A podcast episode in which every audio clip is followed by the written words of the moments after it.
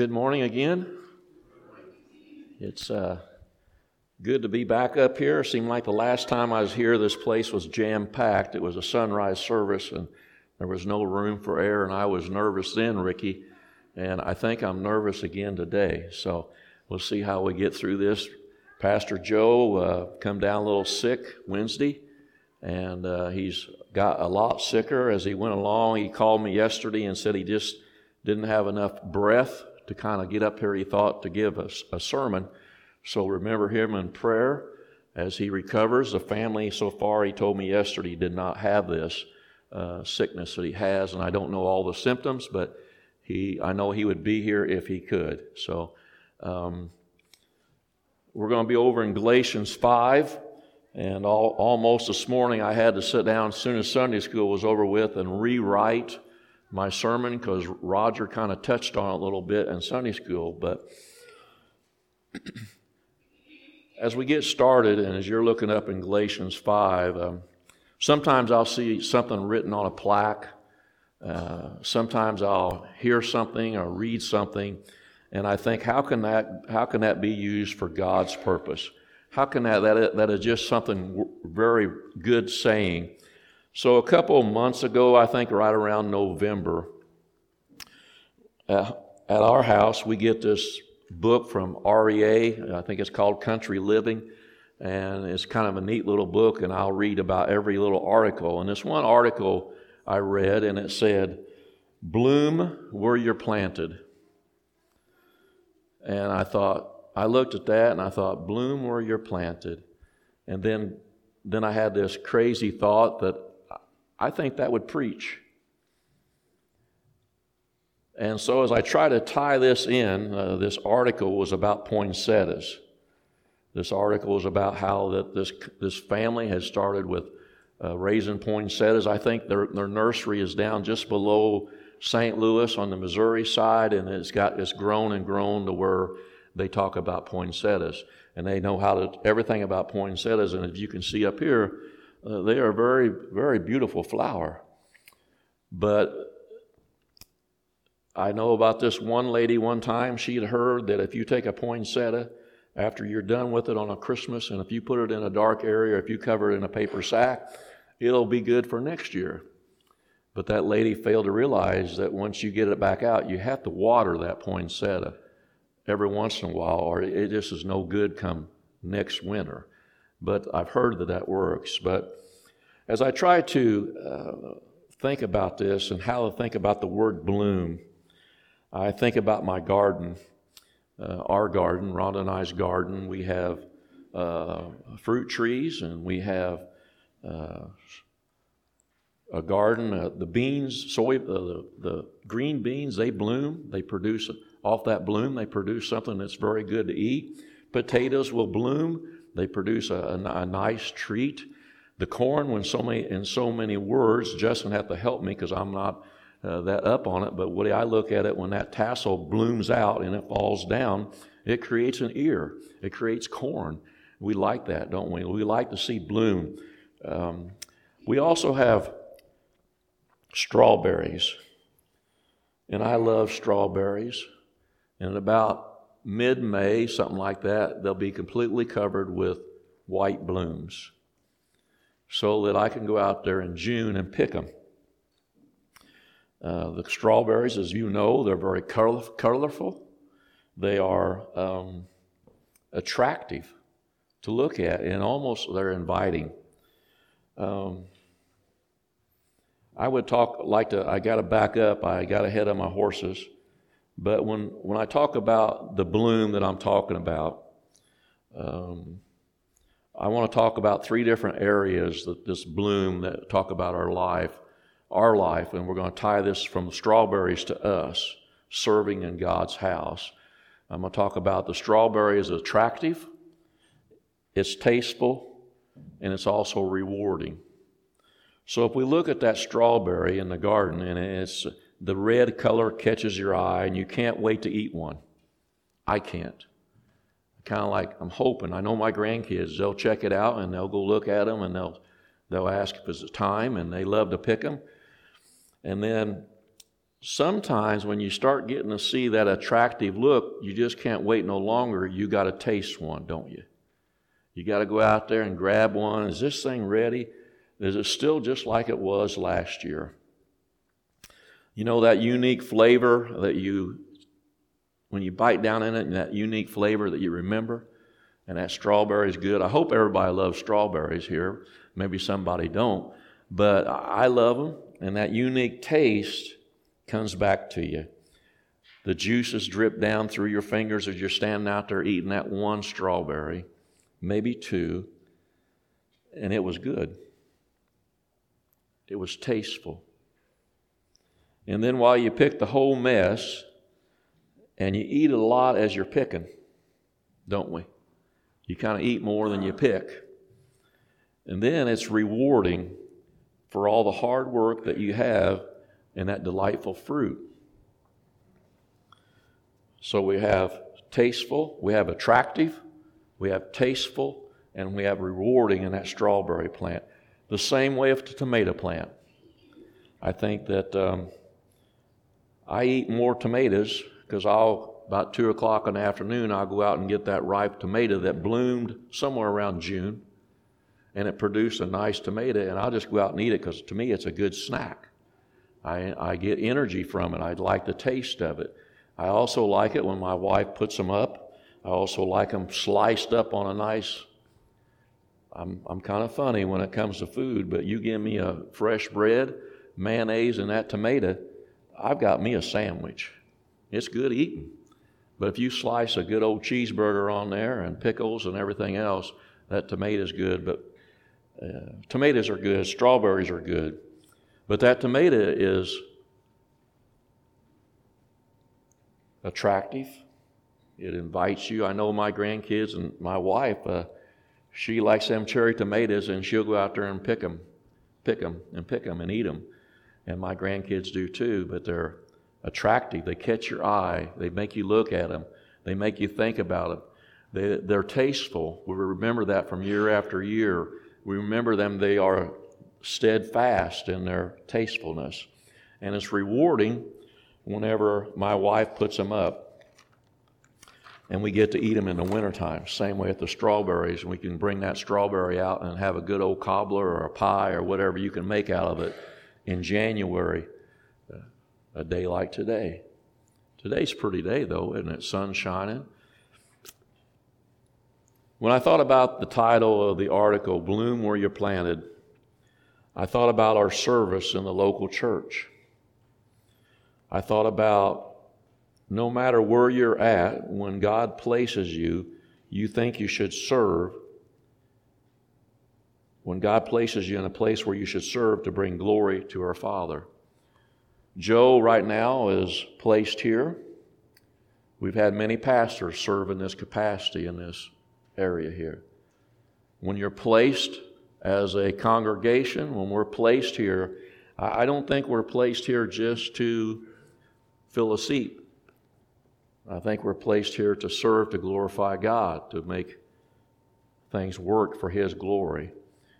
And um, in that last song says God's going He's got it all. He takes care of it all. He does it all for us. I, I, when God plants us in a church family, we should end up attractive, tasteful, and rewarding to our Heavenly Father. We should be pleasing aroma to Him, not a fruit that is spoiling. Somewhere in the, the Bible, somewhere in the text, it says that he enjoys that pleasing aroma when we serve him, when we're obedient to him. Now, I don't know the verses right now, and I didn't look them up, but we're supposed to be pleasing aroma to him. He likes to see us. He likes to see us at work for him. He likes to see us serving for him. And um, sometimes in local churches, it, uh, the 20% that does the 80% of the work needs help. You need to be involved in that church body. You need to be serving in the community. We think about missionaries where they're placed. They have tough times, but they are attractive, they're tasteful, and it's rewarding to the Father as He looks at what they've done.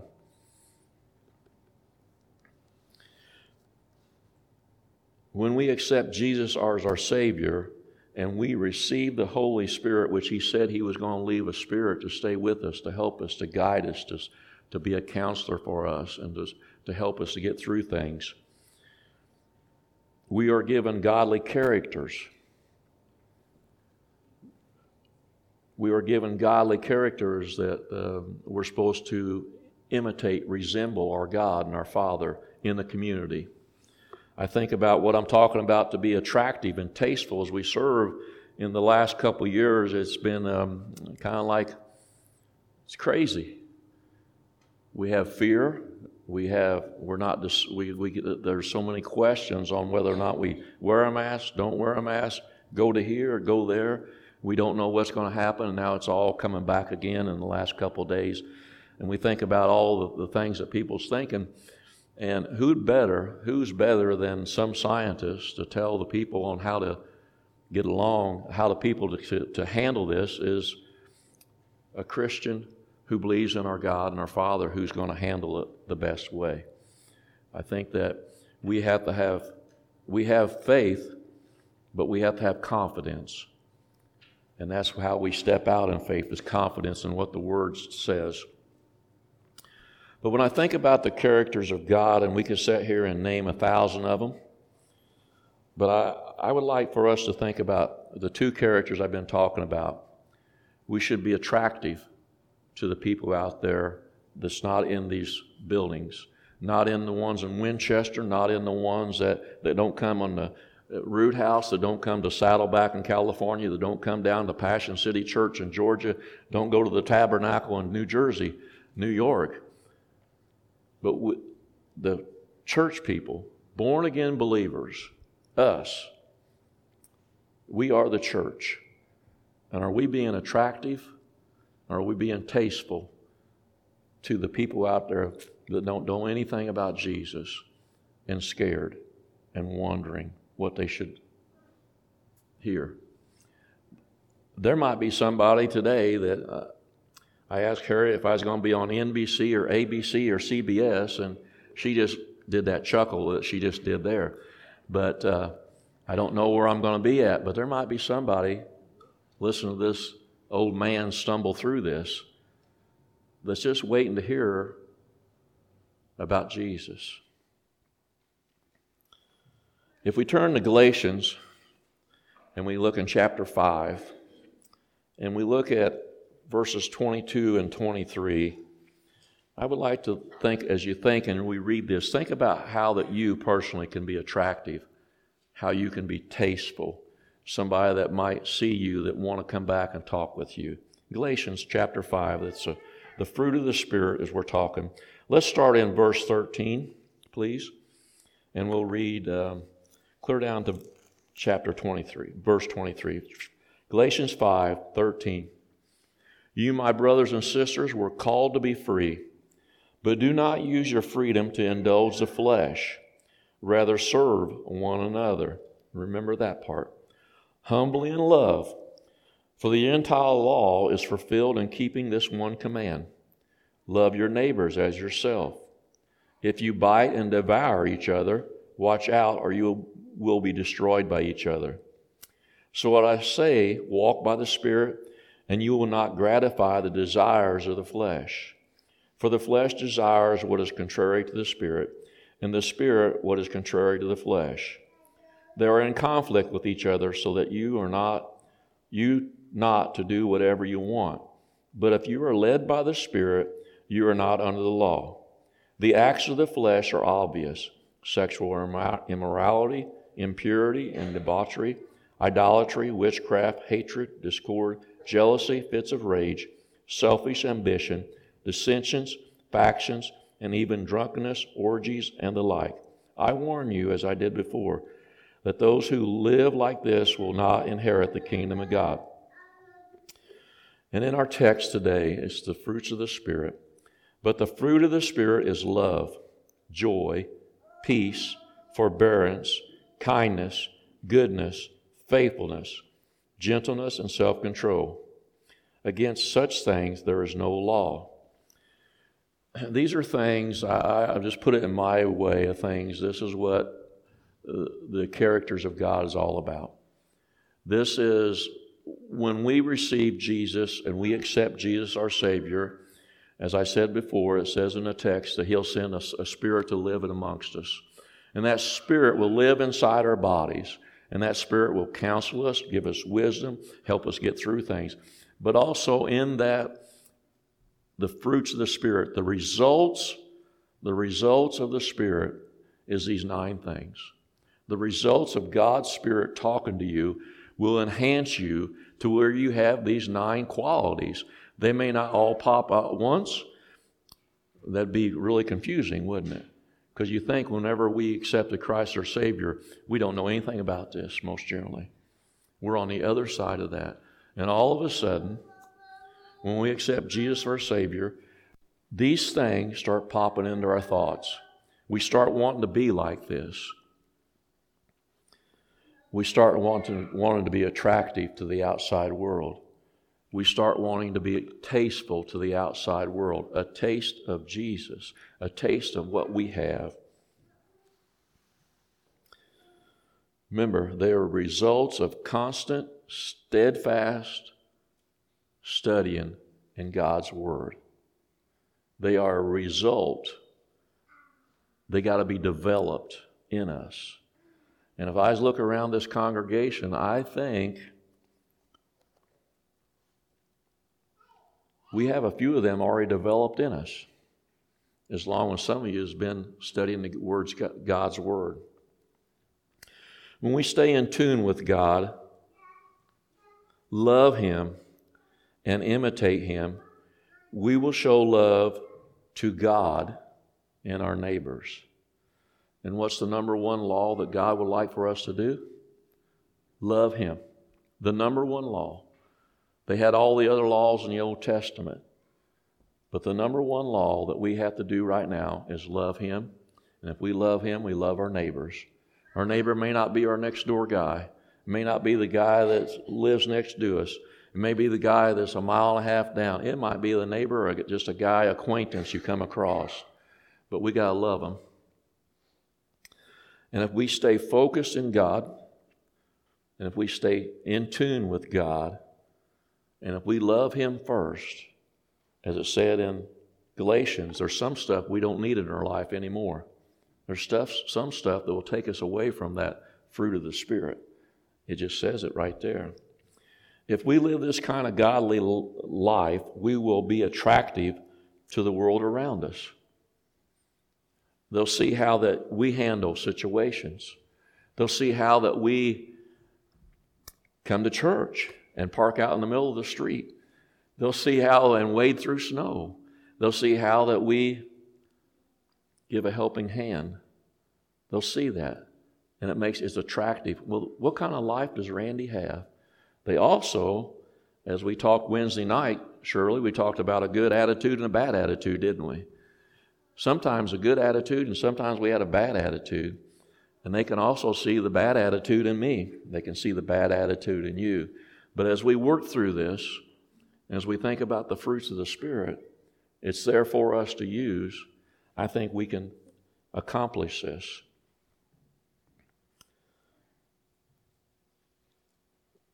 These should shine in a dark world like the red strawberries in the dusk of the evening.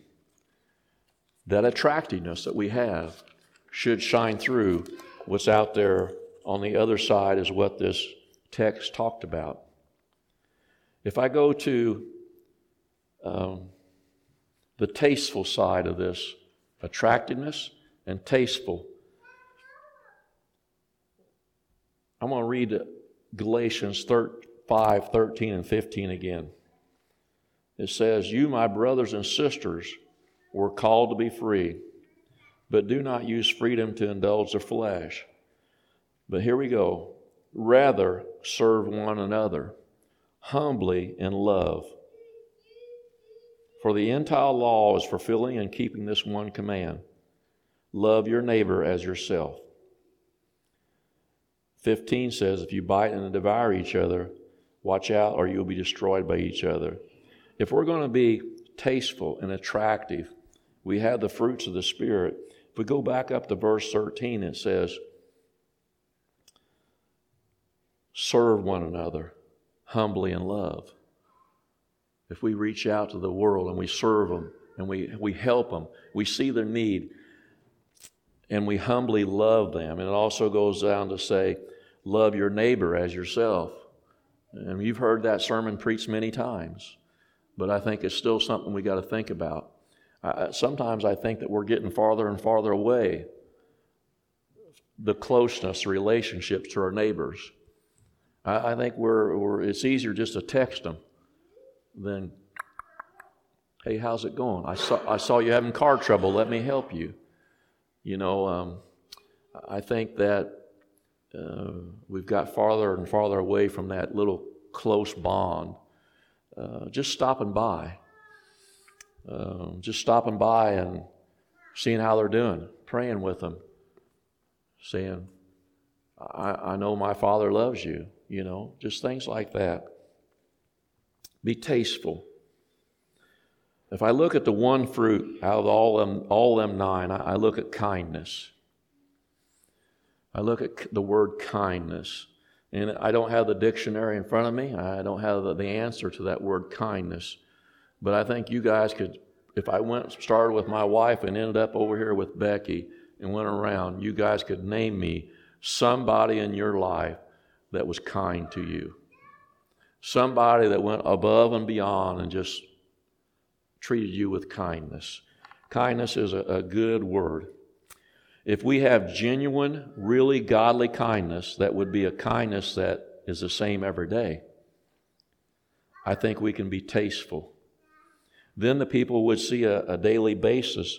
Um, we see a family, our family, our neighbors would like the taste. Our co-workers, the, the woman that works at the post office would like to see that godly kindness the woman is a school teacher, the heroes at the hospital, the heroes, the nurses, the ambulance, the policeman. Show them kindness. The person at Walmart, show them kindness.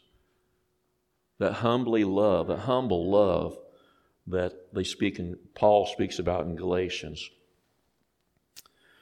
People would rather see God at his best in us, and I know they would remember his kindness like that unforgettable taste of a strawberry. I can remember a lot of people that was kind to me. I can remember a lot of people that wasn't kind to me. But I hope which one was the best tasting. It was the one that was kind to me.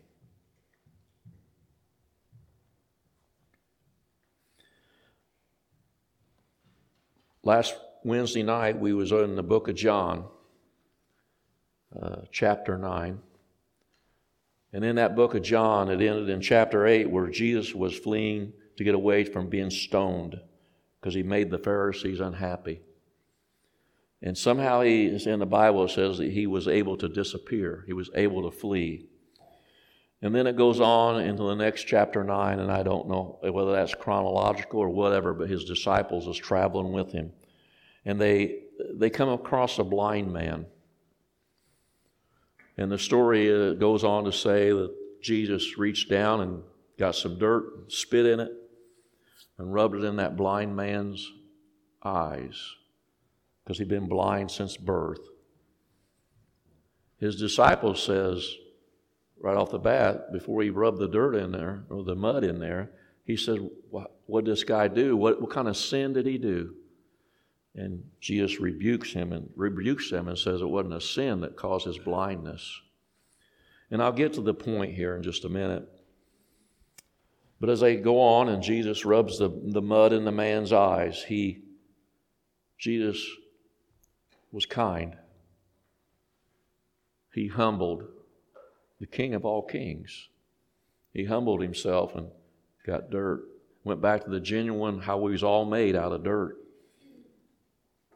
and he spit in it and made a mud. And he rubbed in that man's eyes that could not see. And that man, by that humble love, that genuine love that we have, if we dig deep, and that man could see. He went to the, to the well, the, the spring, and he washed it, when them, that mud come off his eyes, he could see. Never saw anything in his life. But not only could he see Roger and Jordan, but he saw with his heart. Spiritually, he could see. It goes on in that story, and it talks about this man's neighbors who had saw this guy every day. He went up from his home, and he went to this one location, and he begged for help. And it talks about his neighbors when they saw this man come back into the community. This neighbor says, Is that the same guy? Is that him? And this whole time, the way I get it, his neighbors knew he was a blind man. They'd walk past him, walk past him, walk past him.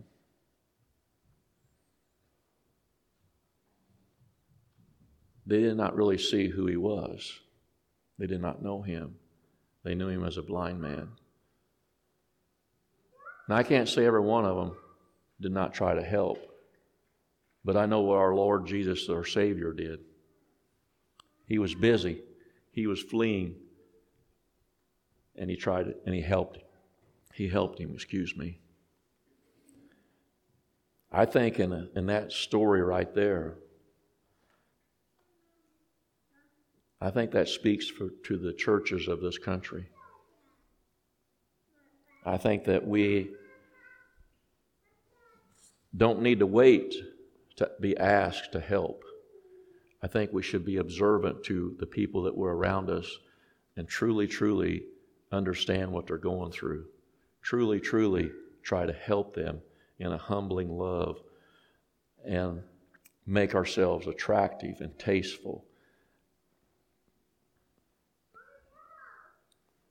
The rewarding part, I said, we're attractive, we're tasteful when we serve our Lord, when we serve God, when we're obedient to what He wants, when we love our neighbor and love Him, we will be tasteful and attractive. We will reach out and help. If we turn to Matthew chapter 10, I told you it was rewarding whenever we got to eat them fresh fruit. Whenever we got to eat that tomato later in January. But it's rewarding to our Father, our Heavenly Father, whenever we show godly love, whenever we reach out to our neighbors, to our friends. And I'm not saying this church does not is not kind. I'm not saying that whatsoever. But I think if we're good at being kind, I think we can be better at being kind. In Matthew chapter 10, verse 40, anyone who welcomes you welcomes me, and anyone who welcomes me welcomes the one who sent me. I took out of that whole text in Matthew, I took one verse and that whole text is about persecution. But I took out of there because it says, anyone who welcomes you. Okay, if I would say anyone that I speak to about our Lord and Savior or our Jesus Christ or my Heavenly Father, if I talk to them, if I'm attractive, attractive or tasteful in what we should be doing as Christians, I can say, if anybody welcomes you, us, you, all over the world, if anyone welcomes you and wants to listen to you and hears what we do, sees what the church does do, not, not, not so much Manchester, the title Manchester, but God's church, the people that are born again. If we are, if they welcome us because we have imitated Christ, because we have showed humble love, what he did, then they welcome him. This is Jesus talking. If they welcome me, they welcome Jesus. And if they welcome Jesus, what's it say? And anyone who welcomes me welcomes the one who sent me. And that was our Heavenly Father, God. Isn't that the way church should be seen? Isn't that the way church should be doing business? Is that people see the individual, a group of people, and then they see Jesus, and then they see our Father, God. That's what it's all about. That's what being church is all about. The fruits of the Spirit, kindness. And I, I don't know, but I really truly believe that if a church is doing them things, I think you'll see them prosper.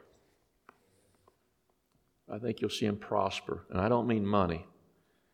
I think you'll see souls being changed, souls coming into the church body.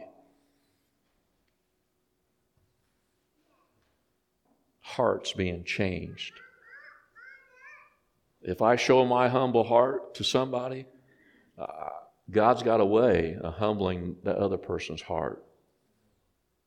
God's got a way. When we live godly lives, showing kindness, peace, patient to others, it will be rewarding to our Father. It's not about me, it's about Jesus being pleased by the aroma, the way we've acted. When we stay obedient and show love to our God and our neighbors, we become tasteful and attractive for God's kingdom. The results of godly lifestyle is rewarding to glorify God. If, if us 60, I'll say, maybe there's only 50 here today. If we would show this week, tomorrow, today, a, life, a godly lifestyle, our Father's going to be rewarded because He's going to get the glory. He is going to get the glory. Can we bloom? We talk, go back to that word bloom again. Can we bloom where we serve and be attractive and tasteful? I think we can. Can we be a fresh food, fruit in somebody's life? We have an opportunity right now, Randy, and if you want to come and Carol and get into the invitation, we have an opportunity right now in this, I call it about 50 feet. I call it the altar. You can call it whatever you want to. I know people will tell me that that you can come to the altar no matter where you're at, but I think this place was designed, this this sanctuary was designed so that if you could if you could dream with me, if you could dream with me that God's arms are reaching out and embracing every one of us. And you could come up here, you know there's people that's been in churches all their life and never ever cracked a knee up here on this altar never ever come forward and bent a knee and just says, Thank you, Lord. But we have an opportunity right now. If we need to settle some rot, some spoil that we're not producing as a good fruit in our lives, uh, we got an opportunity right now. Come forward. We have an opportunity now to ask God, how can we serve Him better? So, as Randy and Carol play, you're given that opportunity, and then we'll close in just a minute.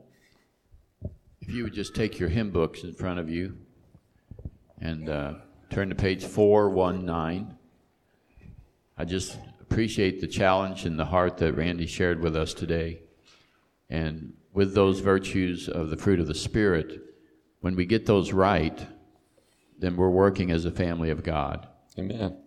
And that just kept coming to my head today. So we're not singing the song that's in the bulletin.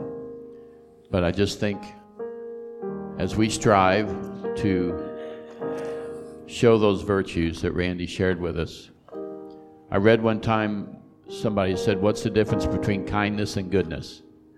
And Paul uses that a lot, those two words together. And this writer said, Kindness is an inward virtue.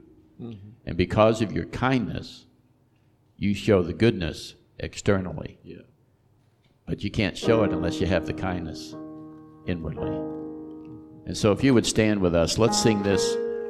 Probably, let's do it three times. We have a, a few announcements. We'll go ahead and have church tonight. I'll, I think I can come up with another little uh, devotion of some kind to fill in that spot. So there's church tonight, church uh, Wednesday night. Uh, I don't, the bottles, Harriet said there's no bottles here, here yet, but there'll be, the bulletin insert here will get you through that. And then also remember the Vetter family, and there's a, uh, the obituary there is, is in the, in the bulletin. So if there's no other announcements, I wonder if Tom Campbell, if you'd dismiss us in prayer, please.